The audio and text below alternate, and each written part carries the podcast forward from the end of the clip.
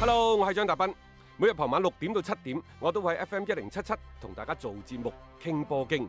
而家係自媒體時代，除咗喺電台嘅節目，每一日我仲會喺抖音發布最新嘅短視頻內容。嚟抖音搜索斌哥廣播就可以揾到我啦，記得添加關注啊！另外，歡迎大家關注我嘅微信號碼，方便隨時交流。敲重點，唔係公眾號，係個人號啊！微信號碼係一三四一六三六孖五九八，一三四一六三六孖五九八。曼城四比零輕取對手，都可以話捍衛咗伊哈蒂德嘅尊嚴。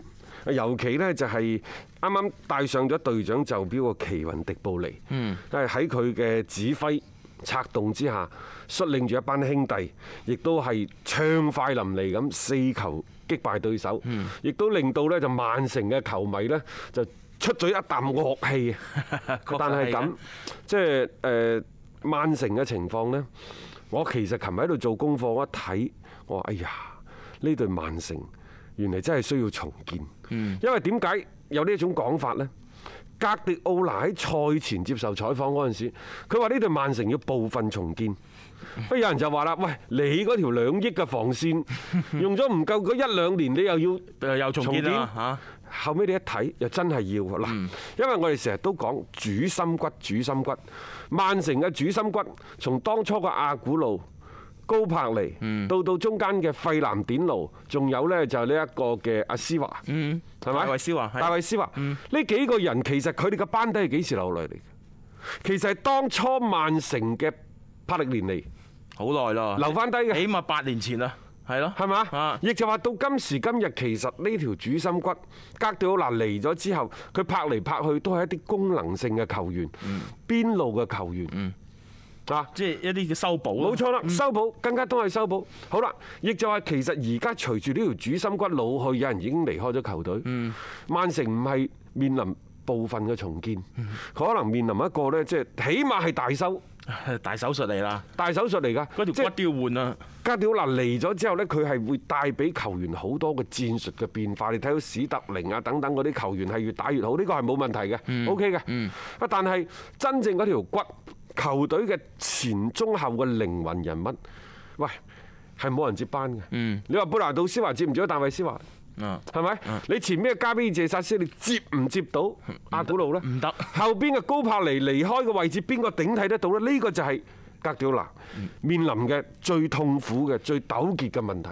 嚟緊呢個夏窗，你話你買唔買人呢？係啊，一定要買一定要買！啊你成個陣容好多位置都要係一個升級先得啊。仲有過去呢幾個賽季，曼城嘅年輕嘅球員開始逐漸成長。嗯曼城嘅青訓，又或者曼城嘅整個青訓嘅體系，而家喺英超公認嘅排第一嘅。係啊曼城嘅青訓體系青訓好㗎啊嗯公認排第一嘅。好啦，喺呢一種體系之下嚟緊嘅時間，只會有越嚟越多嘅球員開始出嚟，嗯開始冒頭啦。好似琴晚咁樣一個科頓。係啊，一個加西亞，兩個都係曼城自己培養嘅青訓球員。嗯曼聯之所以曼聯，利物浦之所以利物浦，就因為佢哋就算喺即係幾咁好打嘅時期，佢都有自己嘅嗯一啲青訓嘅球員出嚟。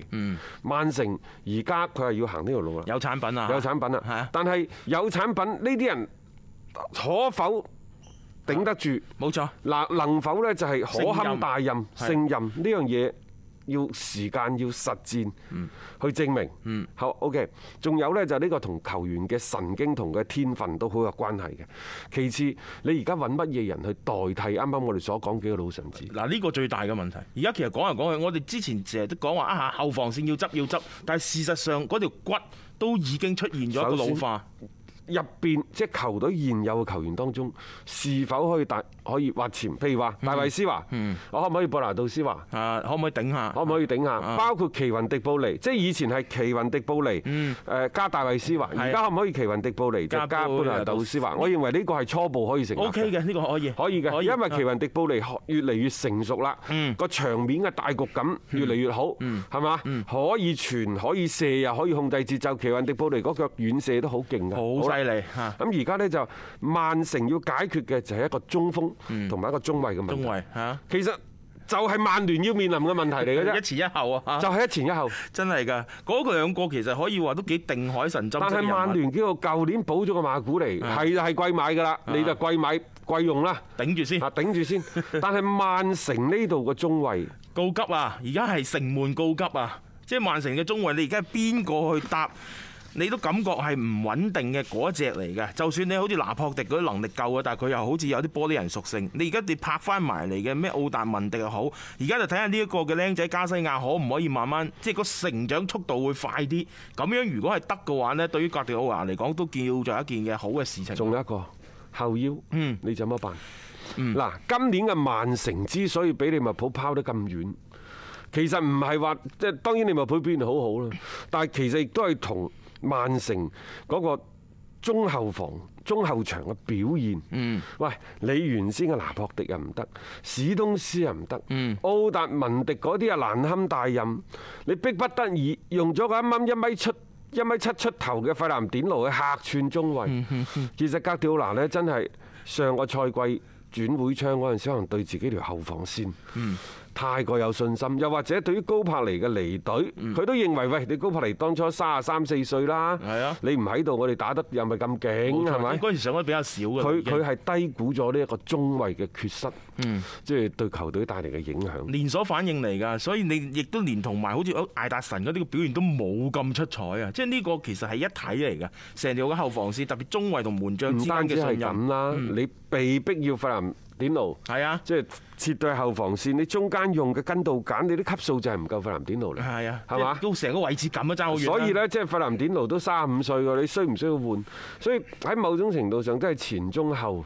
全部都要執過，即係迪布尼啊嗰個位就相對好啲嘅啫，其他嗰啲位置你都要揾，包括你前鋒線上面你要唔要揾一個即係頂級嘅中鋒過嚟去即係撐撐翻個場面先。即係對於格迪奧拿嚟講咧，呢、一個下窗咧似乎要做嘅嘢都幾多下嘅。你能夠快速咁樣將呢一啲嘅弱項補翻上去嘅話呢曼城嘅競爭力依然會強橫。如果唔係呢，我覺得前兩年已經算係佢哋嘅一個幾高光嘅時刻啦。你只會一路咁樣係一個下滑嘅一個跡象嘅啫。誒，嗰個弱點特別喺後防線嗰邊嘅唔穩陣呢，會成為咗佢哋嘅一個負累嚟嘅。加西亞呢，可能係以後會成長為一個比較出色嘅中後衞。嗯，但係咁呢個人有硬傷，因為點解呢？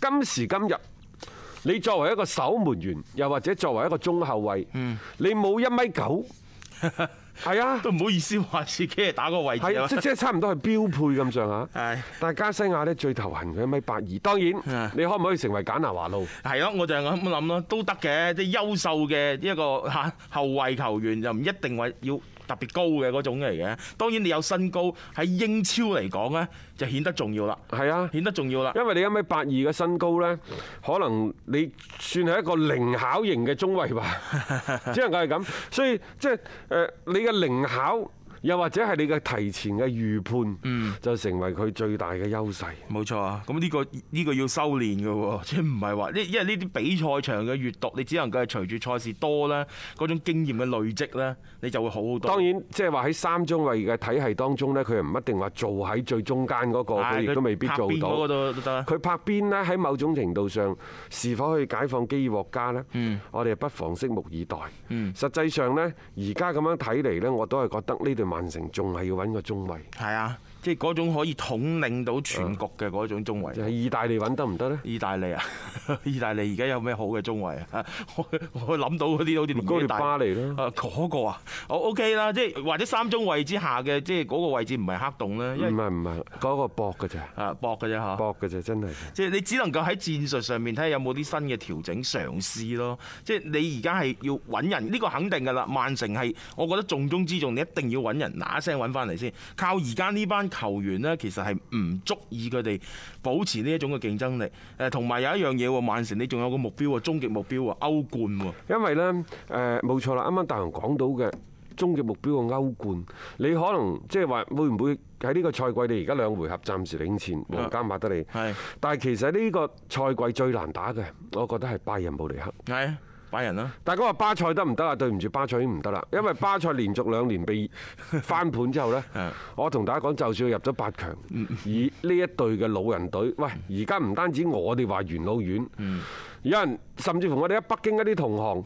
話，而家巴塞老人活動中心係啊，嗰日有張圖刷爆朋友圈啦，三十幾張嘢，嗰嗰八位啊嘛，列晒出嚟啦。九個啊而啊家九個添啊，連埋比真力唔係九個啊係列晒出嚟啊！反正就係即係嗰啲老人院活動名單 參與嘅嗰啲 球員就係啦嚇，即係呢個就係巴塞啦，分分鐘佢連拿波利嗰關都過唔到添。啊我感覺上面即係呢個唔係話即係你睇到噶嘛，所以你話爭冠軍嘅話呢，曼城有機會，但係拜仁似乎就更加成熟啲。你仲要睇呢，就嚟緊兩三年，嚟緊兩三年你可以預期到呢，利物浦處一個高位嘅運營。嗯。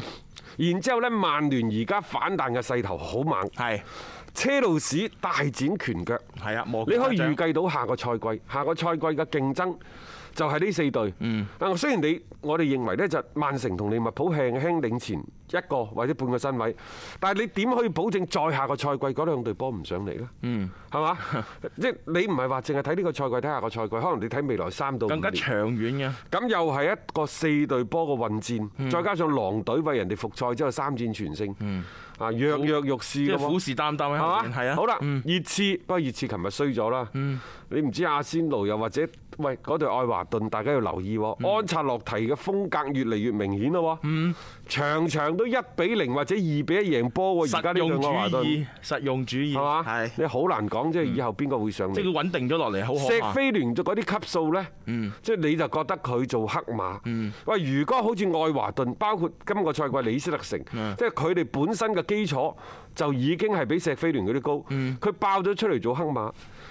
喂，李斯特城已經又攞過冠軍，今年長期排前三位，嗯證佢明係有自己啲㗎虎頭蛇尾啫，係啊證明咗自己嘅如果愛華頓啊上嚟，呢一個新六大英超豪門，嗯可能都指日可待喎。係啊，咁你面對住咁強嘅競爭嘅時候，你有咩招數可以去即係去拆拆掂佢咧？見招拆招咧，呢個真係好考啦！格迪奧拿佢嚟緊嘅，我覺得成個大體方向唔係技戰術咁簡單，係大體嘅球隊嘅嗰個發展方向夠唔夠明晰啊？